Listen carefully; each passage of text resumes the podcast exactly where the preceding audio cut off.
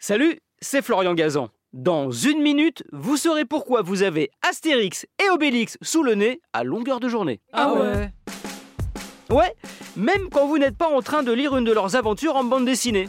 Comment est-ce possible? Eh bien, en raison des origines de leur nom. Astérix, vous le savez sans doute, vient d'astérisque, ce symbole typographique qu'on connaît tous, vous savez, la, la petite étoile.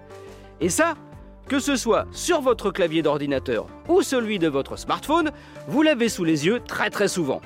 Et là, je sens que vous allez me dire, bon, ok, pour Astérix, mais pour Obélix. On n'a pas d'obélisque tous les jours sous les yeux, et encore moins si on n'habite pas à Paris. Oui, c'est vrai, sauf que le nom d'Obélix ne vient pas du mot obélisque. Ah ouais? Oui, il vient aussi d'un symbole typographique, l'obel. C'est une sorte de dague que vous trouverez dans vos caractères spéciaux. Nettement moins connu que l'astérisque, je vous le concède. Quoique, car sous sa forme primitive, baptisée obélus, on la représente par deux points avec un petit trait au milieu. Le signe qu'on utilise sur une calculatrice pour faire une division. Quand je vous disais que vous les aviez sous le nez à longueur de journée.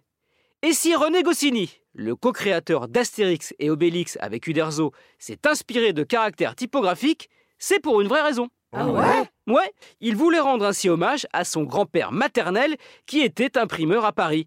Car chez Goscinny, la famille, c'était, comme dirait un autre fameux personnage de la BD, une idée fixe.